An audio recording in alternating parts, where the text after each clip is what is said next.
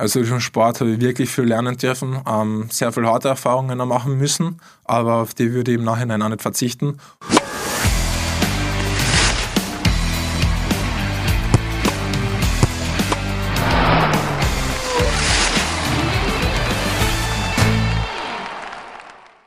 Herzlich willkommen beim Sportrapport, dem Sportpodcast des österreichischen Bundesheers. Heute zu Gast Olympia Vierter, Vize-Weltmeister bei den U23 Herren und Medaillengewinner bei der Europameisterschaft im Wildwasserkajak, Korporal Felix Oschmatz. Herzlich willkommen. Hallo. Ich habe jetzt einige Erfolge von dir schon aufgezählt. Äh, der größte natürlich der Olympia Vierte, eingebettet in äh, Nachwuchsmedaillen und auch schon allgemeine Medaillen. In Tokio deinen vierten Platz äh, gemacht im Wildwasserkajak. Haarscharf an der Medaille vorbei. Wie schaust du jetzt mit schon ein bisschen zeitlichen Abstand auf dieses Resultat zurück? Für mich war einfach die Zeit in Tokio, das war wirklich die coolste Zeit meiner sportlichen Laufbahn bis jetzt. Das ist Olympische Spiele, also ähm, das kann man so oft man will beschreiben versuchen, aber das wird niemand ähm, verstehen, was das ist, wenn man nicht selbst dort war.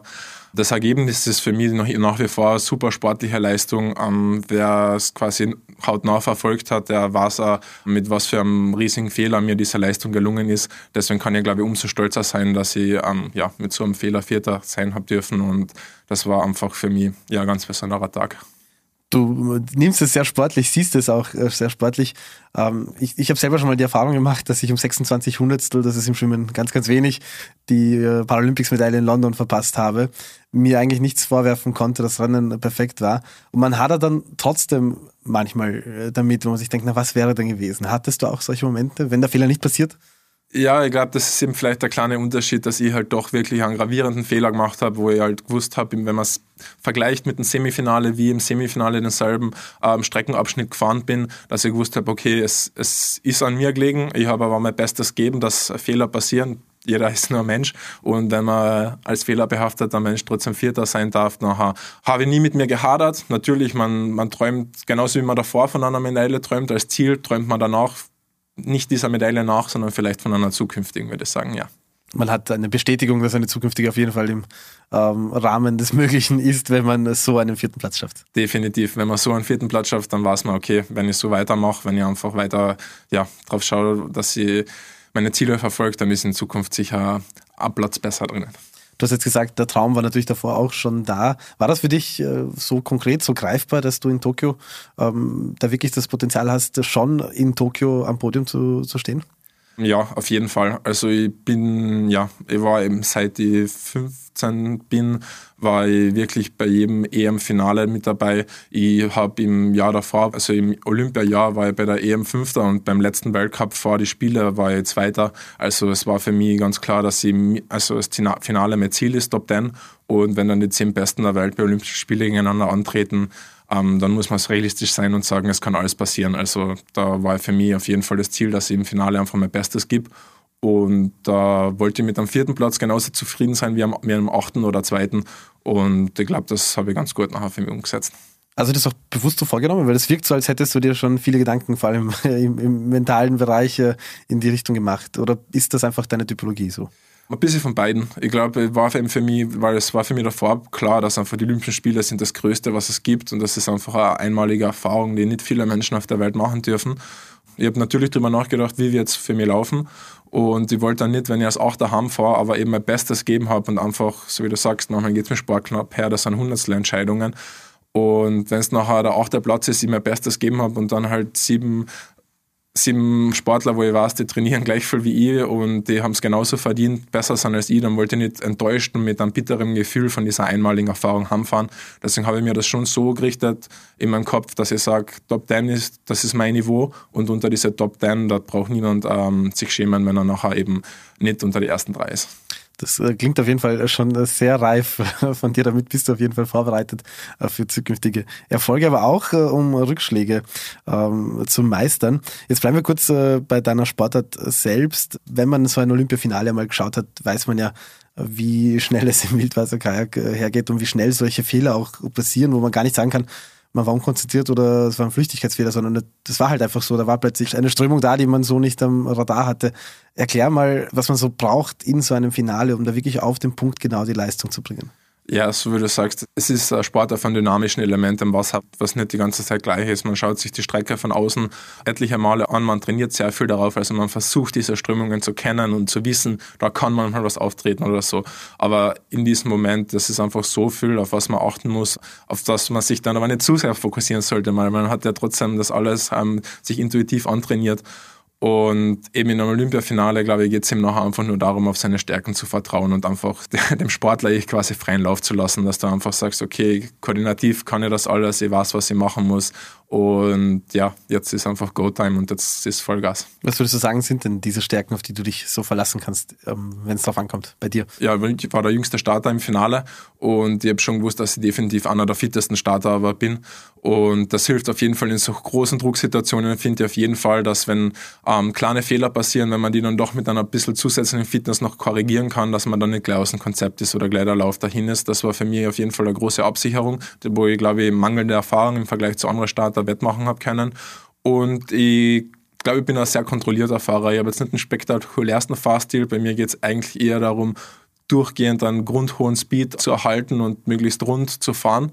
Und dadurch, glaube ich, kann man auch konstanter auf einem hohen Niveau fahren und seine persönliche Leistung konstanter abrufen, als wenn man ähm, ja, Top of Flop quasi das Ganze anlegt. Wie schaut euer Bewerb konkret aus für alle, die vielleicht vom Wildwasserkajak nur alle vier Jahre mal etwas äh, mitbekommen. Was, was kann man sich denn darunter vorstellen? Also Wildwasserstrecke ist zwischen 250 und 500 Meter lang. Das Rennen, was von Start bis Ziel stattfindet, dauert dann ähm, zwischen 80 und 100 Sekunden ungefähr für die Kajakherren.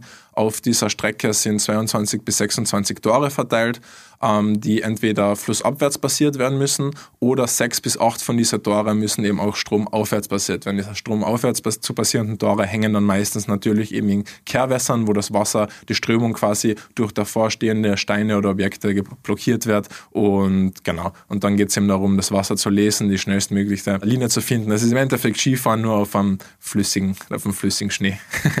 liegt dir, wenn das Rennen dann länger ist, wenn es kürzer ist? Was, was liegt dir, ähm, wenn es eben nicht äh, immer überall ähm, die gleiche Länge, die gleiche Dauer des Rennens ist? Was liegt dir da mehr? Ich würde gar nicht sagen, dass bei mir die Distanz den Unterschied macht, ähm, sondern für mich ist es eher gut, wenn der Kurs so gesteckt ist oder ausgehangen ist, dass dass er ein bisschen einen Rhythmus vorgibt und ein bisschen einen Wechsel, dass einzelne Passagen sind, die recht knackig sind, hart sind und dann halt ein kurzer Abschnitt, wo er Zwischensprint ist oder etwas. So kann ich einfach generell meinen ganzen Lauf besser rhythmisieren und basen und das unterstützt, glaube ich, mir meine Stärke, wenn das so ist. Wenn du sagst, wenn der Kurs gesteckt ist, äh, verstehe ich daraus, dass auf der gleichen Strecke im nächsten Jahr der Kurs anders sein kann. Stimmt das? Genau. Es ist im Endeffekt gibt es unendlich Möglichkeiten, um dort einen Kurs zu hängen. Ähm, es auf, eben, ja, es jede Abwärtskombination kann man ein bisschen schwerer, ein bisschen leichter machen, Seitenvergleich. Dann hängt einmal im nächsten Jahr in dem Kehrwasser gar kein Tor, wo im Vorjahr aufwärts da war. Und ja, wir sind deswegen auch extrem viel unterwegs, weil man auf dieser Strecke einfach sehr, sehr viele Möglichkeiten äh, durchprobieren muss. Und trotzdem kommt es sehr, sehr selten vor, dass man einen Kurs, der im Rennen ist, schon mal annäherungsweise im Training trainiert hat. Wer steckt sowas? Wer sucht sich das aus für die Wettkämpfe? Die Teamleader der teilnehmenden Nationen bei solchen Rennen bei internationalen Rennen, die haben davor Teamleaders-Meeting, wo ähm, quasi jemand ausgelost wird, der nachher den Kurs äh, hängen darf mit Unterstützung der äh, gastgebenden Nation. Und bei Weltmeisterschaften und Olympischen Spielen ähm, ist es so, dass der internationale Verband äh, engagiert jemanden, der keinem Verband zugehörig sein darf und quasi die, ja, die, den Kurs hängt und der nachher im Endeffekt die wichtigen Entscheidungen trifft, wo welche Tore sind, damit das möglichst fair abläuft. Ja. Damit man nicht einen Kurs hängt, der dir zum Beispiel super liegen würde, damit genau. du dann den Vorteil Wenn hast. Wenn es nur alle vier Jahre Olympische Spiele sind, dann soll es nicht quasi ja, über solche Sachen entschieden werden. Das heißt, da schaut man natürlich, dass es auch halbwegs äh, fair ist, äh, soweit es auch ähm, möglich äh, ist. Jetzt habt ihr eine Trainingsstrecke, eine ähm, jetzt mittlerweile nicht mehr ganz so, also relativ neu, sage ich jetzt einmal, in Wien. Wie wichtig war das für den Wildwasser-Kajaksport, dass man daheim gut und äh, intensiv trainieren kann? Ja, also es ist schon sehr wichtig. Das Trainingsniveau hat man dadurch einfach extrem steigern können, weil man hat erstens Reiseaufwand zu anderen Destinationen sparen können und gleichzeitig zu Hause noch höher äh, qualitativ trainieren können und dadurch ja ist einfach ist einfach alles besser geworden, die Regeneration besser geworden, man hat das Trainings, den Trainingsplan noch besser umsetzen können. Und ich glaube, es ist extrem wichtig, dass man so eine Strecke in, in seinem Land hat, wo man einfach immer wieder zurückkehren kann und auch wenn man zu Hause ist, einfach auf höchstem Niveau weiterarbeiten kann. Wie, wie stark können Sie da variieren mit äh, Schwierigkeitsgraden, mit äh, den Dingen, die du jetzt äh, erklärt hast, die wichtig sind bei euch? Genau, da kann man natürlich ja die Tore noch belieben, verziehen und verhängen. Man kann sich vorstellen, es ist quasi ein künstlicher Fluss, der nachgestellt ist, also eine Betonschneise und durch die dann das Wasser runterrinnt und in dieser Betonschneise kann man ähm, am ähnlichsten ist es so wie Lego, man kann da diese Einbauten umstecken und dadurch kann man nachher auch den Kanal ändern. Das passiert jetzt nicht sehr oft, weil es halt wirklich schwierig ist, eine gut nutzbare Strecke herzustellen, aber im Endeffekt ist es schon ein nachhaltiges Konzept, um auch in Zukunft neue Herausforderungen dann alle paar Jahre wieder mal einbauen zu können das wäre dann das spezifische Training, so würde ich es verstehen, dass du wirklich auf dem äh, bewegten Element äh, trainierst. Aber kannst du deinen Sport auch anders simulieren? Kannst du am Land äh, trocken ähm, genau das, äh, das Kajak äh, trainieren? Genau, natürlich nicht. Ähm, bei uns ist aber natürlich der Kraftfaktor auch sehr entscheidend. Ähm, da gibt es sehr viele verschiedene äh, Philosophien von Nation zu Nation unterschiedlich, ähm, wo manche wirklich mehr auf funktionale Fitness setzen, manche auf ganz äh, klassisches Krafttraining. Ähm, das ja, findet bei mir eben dreimal die, die, Woche statt und das ist einfach ein wichtiger Faktor, damit man auch im Boot die nötige Fitness hat. Und es gibt da äh, Paddelergometer, was eben ja, sehr ähnlich zu einem Ruderergometer oder Radergometer ist, wo es aber eben so wie bei diesen beiden anderen Geräten auch einfach das Gefühl ein anderes wie, ist wie im Boot. Es ist ein extrem schlechter Tag im Winter eine gute Ausweichmöglichkeit, aber ja, man kann jetzt daneben zum Beispiel auch nichts schauen wie am Radergometer oder so. Das heißt, das wird dann wirklich ja, extrem langweilig und monoton. Deswegen bevorzugt man manchmal bei Windstille auch Minusgrade und geht aufs Wasser paddeln, als dass man sich aufs Paddelergo setzt. Äh, mittlerweile habe ich mich ein bisschen damit angefreundet, weil es einfach eine recht gute Trainingssteuerung ist mit den Watt, die man genau angezeigt kriegt. Aber es ist mehr als eine Option, wird es nie bleiben, äh, nie werden da wollte ich vorher ähm, da auch dahin kommen. Ich habe ja schon Bilder gesehen von euch, wo ihr da wirklich fast schon äh, im Schnee und, und, und äh, am Eis vorbei äh, paddelt. Einfach nur, also so kalt hat es gewirkt, einfach nur damit ihr Wasser seid. Wie, wie geht man mental damit um, dass einem kalt ist und man trotzdem am Wasser sein muss? Ja, ich kann mich erinnern, das kälteste Trainingslager, was wir gehabt haben, war einmal am 2. bis 8. Jänner oder so in, in Prag und da hat es halt wirklich an einem Tag minus 15 Grad gehabt und die Moldau war gefroren und nur die Kajakstrecke, wo das Wasser halt wild genug war, um das Eis aufzubrechen, war halt ohne Eis. Da ist in der Früh, muss man sich schon extra motivieren, dass man, dass man sich raus ins Nasse wagt. Und ja, man sieht sie halt einfach, es ist, ja, wir haben spezielle Kleidung und am Körper, wenn man sich dann mal wirklich aufgewärmt ist und bewegt und nicht zu lange stehen bleibt dazwischen, ist es am Körper eigentlich wirklich okay, weil der sich so erhitzt, aber eben in die Füße, in die, in die Beine, in, in die Finger und im Gesicht wird das halt einfach wirklich extrem kalt, egal ob man das Gesicht mit Vaseline einschmiert, Handschuhe anzieht oder Neoprensocken. Also diese Körperstellen, die, die leiden dann schon. Also das stelle ich mir wahnsinnig hart vor. Aber natürlich, ähm, man, man, braucht die Spezifik, man kann da nicht in die Wintermonate wochenlang nicht aufs Wasser gehen, weil es äh, kalt ist. Also das ist wahrscheinlich ein Faktor, der dann auch entscheidend sein kann für Wettkämpfe, oder? Definitiv. Man kann eben, so wie du sagst, nicht nachher einfach wochenlang nicht aufs Wasser gehen und wenn man dann irgendwann mal sagen anfängt, ja, es hat minus zwei Grad, na, heute will ich nicht oder heute gehe ich nachher, mache ich was, trainiere was anderes stattdessen, dann ist es irgendwann schwer, finde ich, da die Grenze zu ziehen. Deswegen ist eher die Sache, okay, ich gehe immer aufs Wasser, außer es geht jetzt wirklich gar nicht, weil ja halt voller Wind auch noch ist und dann kannst du nicht gescheit paddeln oder irgendwas. Aber an, an und für sich soll es eigentlich schon immer im, im Kopf äh, das Setting sein, heute halt, gehe paddeln. Das heißt, man muss es schon äh, wirklich wollen. Du willst es natürlich. Jetzt ist der Unterschied äh, zu anderen äh, Kanu-Sportarten, dass ja nicht unbedingt nass werden, wenn sie es nicht wollen. Also sie können sich über Wasser halten. Das ist bei euch unmöglich eigentlich, oder? Ja, auf jeden Fall. Also wenn du im Wildwasser trainierst, nachher wirst du nass. Das ist einfach so. Da kannst du noch so vorsichtig versuchen zu fahren, dass, ja, erstens manche Kurse verlangen es einfach, dass man in gewisse Wellen oder äh, Walzen eben so reinfährt, dass man wirklich komplett nass ist. Aber abgesehen davon, es passieren im Training manchmal Fehler und manchmal lehnt man sich irgendwo hin zu weit oder so und dann ist einmal der halbe Kopf im Wasser oder so und dann ja, muss man kurz den Hirnfrost aussitzen und dann geht's weiter.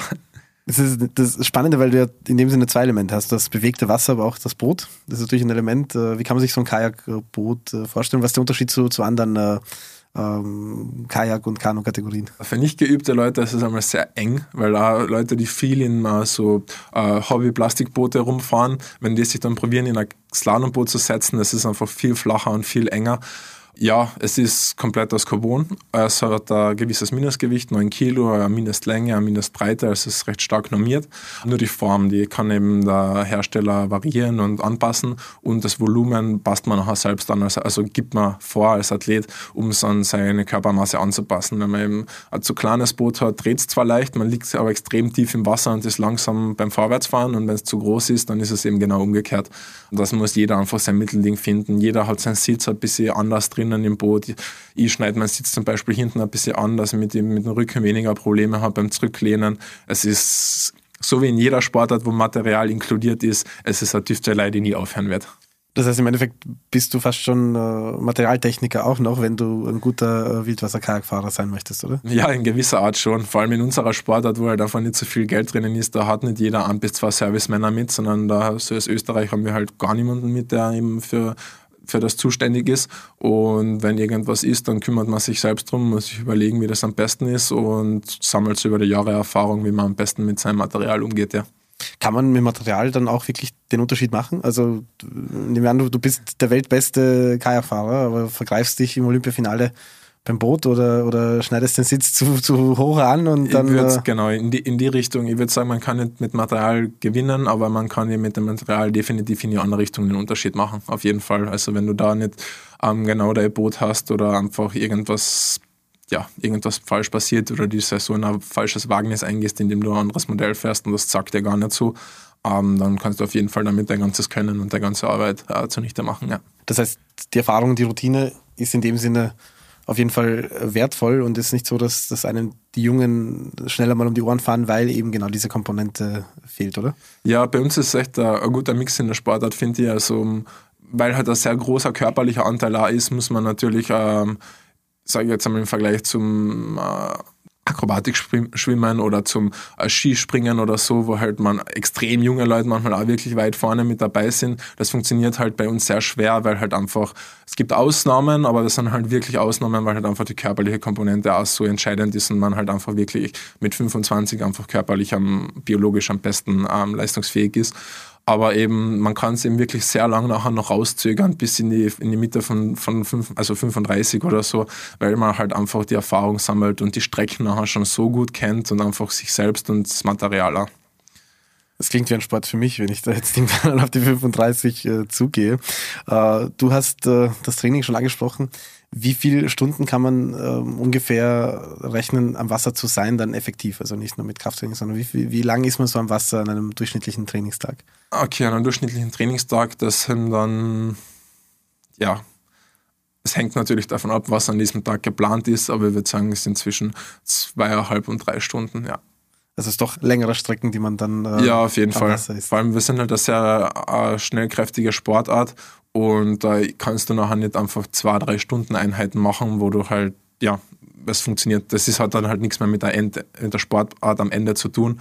Und deswegen sind unsere Einheiten meistens am Wildwasser eben zwischen ein und eineinhalb Stunden und eben am Flachwasser maximal zwei Stunden, aber das kommt auch sehr selten vor weil irgendwann, man arbeitet einfach mit kleineren Muskelgruppen als beim Radfahren oder so und irgendwann ist es dann einfach nicht mehr so gut möglich, dass man so lang so paddelt. Beim Skifahren sieht man oftmals die, die Fahrerinnen und Fahrer, äh, wie sie im, im Starthaus stehen und, und die, die Kurven durchgehen und, und wie sie ähm, den, den, den Schwung ansetzen müssen. Geht das, dass ihr euch eine Strecke mental merkt, nach dem Einfahren, nach dem Training, dass ihr wisst, da muss ich das machen und das machen. Also merkt man sich das wirklich, äh, kann man das abspeichern? Auf jeden Fall. Vor allem, wir dürfen immer auf der Strecke, die im Rennen hängt, dürfen wir kein einziges Mal runterfahren und trainieren. Da können wir eben nur vom Ufer aus anschauen. Und umso wichtiger ist es, dass man halt umso öfter visualisiert, wie man nachher tatsächlich durch die Strecke fährt, weil dann ist es halt am Start wirklich so, als ob man zumindest schon ein, ein, halbes Mal durch die Strecke durchgefahren ist. Klar weiß man nie ganz genau, was dann erwarten wird, aber wenn man halt viel auf der Strecke trainiert hat und dann sich den Kurs gut anschaut, dann kann man diese zwei Informationen, wenn man das wirklich trainiert und übt, sehr gut kombinieren. Und da passiert dann ganz das Gleiche eben, dass man sich wirklich vorstellt, wie es ist, wenn man in diesem Tor ist, auf was man achten muss, wo man vielleicht drunter durchtauchen muss, wo man sich ein bisschen mehr Zeit lassen muss. Und das ist auf jeden Fall ganz, ganz entscheidend, ja. Du musst in dem Moment ganz, ganz viele Dinge überblicken. Du musst dir das Wasser beobachten, wie kommen die Strömungen. Du musst auf dein Paddel achten. Du darfst ja die, die Tore nicht berühren, weder mit Paddel noch äh, mit deinem Körper. Also auf den Körper musst du auch noch achten. Ist das so, dass wenn man da ins Ziel kommt, wirklich komplett hin ist, also sowohl körperlich als auch äh, vom Kopf?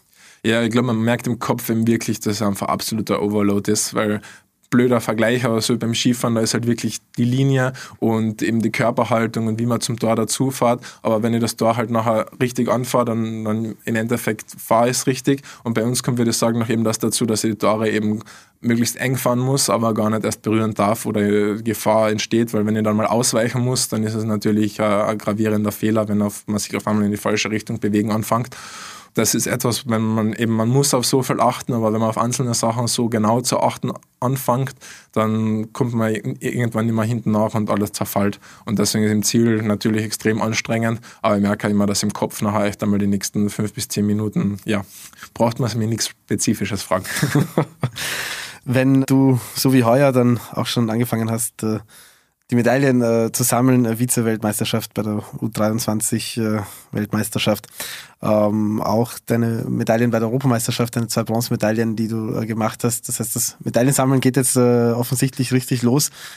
Hast du dir da auch konkrete Anzahl an Medaillen vorgenommen? Kann man sagen, ich möchte zehnmal bei der Europameisterschaft am Stocker stehen, fünfmal bei der Weltmeisterschaft oder nimmt man es mit, so wie es kommt und am besten the more the merrier?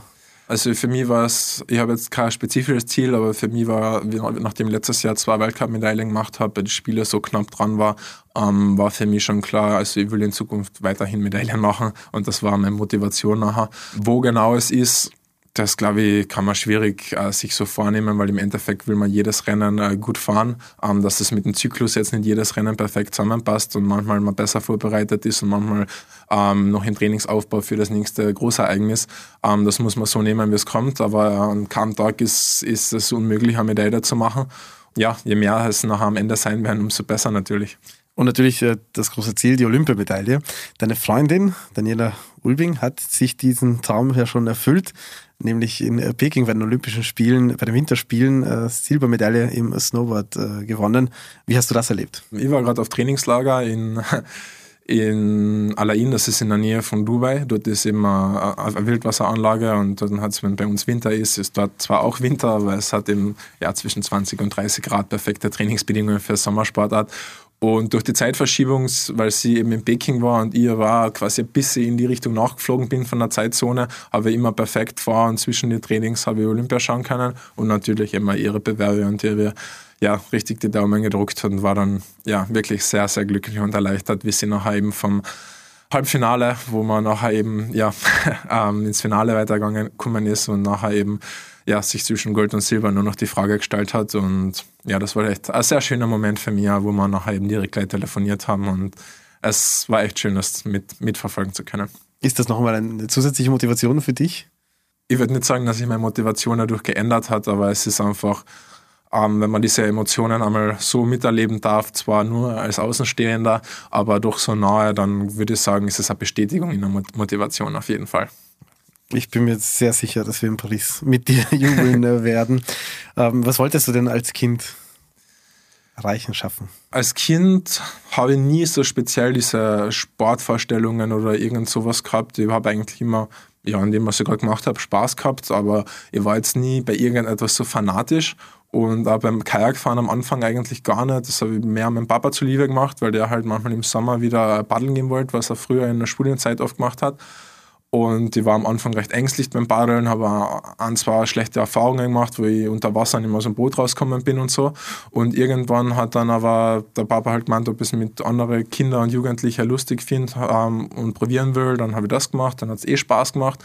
Und dann bin ich zu meinem ersten Trainer eben gekommen und der hat gefragt, ob ich besser mittrainieren will, weil es schaut ganz talentiert aus dann, oder wir haben gefragt, ob ich mittrainieren kann und er hat gefragt, ja, kannst mittrainieren, aber willst du Weltmeister werden? Und ich war da halt 10, 11 Jahre alt und so, äh, ja, an und für sich, wenn es kommt, dann nimmt man so auf die Art, ja. Und so ist es dann losgegangen. Am nächsten Tag nach der Schule hat er mich abgeholt und von da an, ja, ist es halt Vollgas dahin gegangen.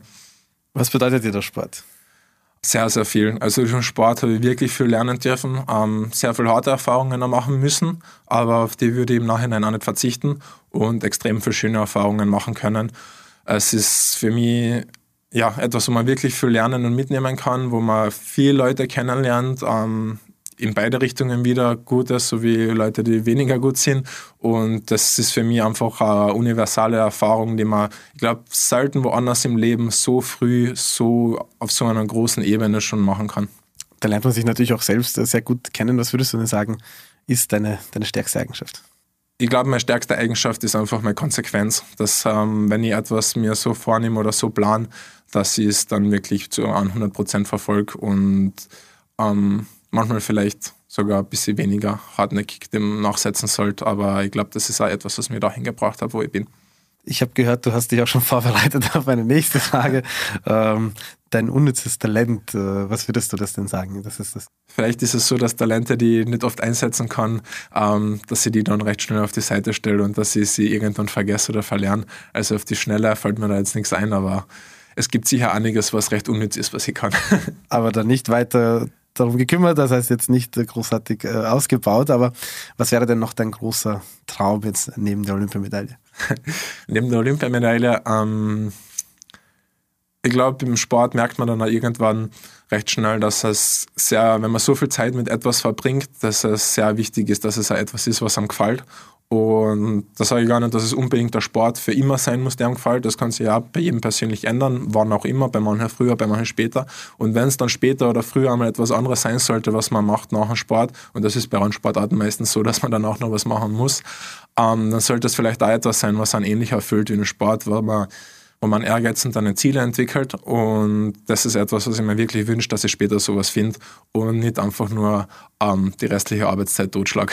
Und was, was könnte es sein? Hast du schon eine Tendenz? Ähm, ich versuche nebenbei im kleinen Rahmen mein Informatikstudium voranzuschreiten und mir wird auf jeden Fall etwas in so eine zukunftsweisende Richtung interessieren. In welche genaue Sparte von der Informatik oder es jetzt gehen soll, habe ich noch nicht entschieden, also bin ich ja noch nicht weit genug. Aber ich würde auf jeden Fall etwas eben, wo man eben, ja, was zukunftsorientiert ist, wo es immer wieder neue Ziele geben wird und neue ähm, Challenges. Und das ist etwas, glaube ich, was ich in der Sparte recht gut abgedeckt habe. Das klingt auf jeden Fall äh, gut. Äh, jetzt hast du aber noch ein, paar viele Jahre äh, Wildwasser vor dir. Herzlichen Dank, Felix. Alles Gute noch und viel Erfolg. Danke dir. Das war's von uns vom Sportreport. Danke, dass ihr wieder mit dabei wart. Wir freuen uns, wenn ihr beim nächsten Mal wieder da seid. Bis dann und auf Wiedersehen.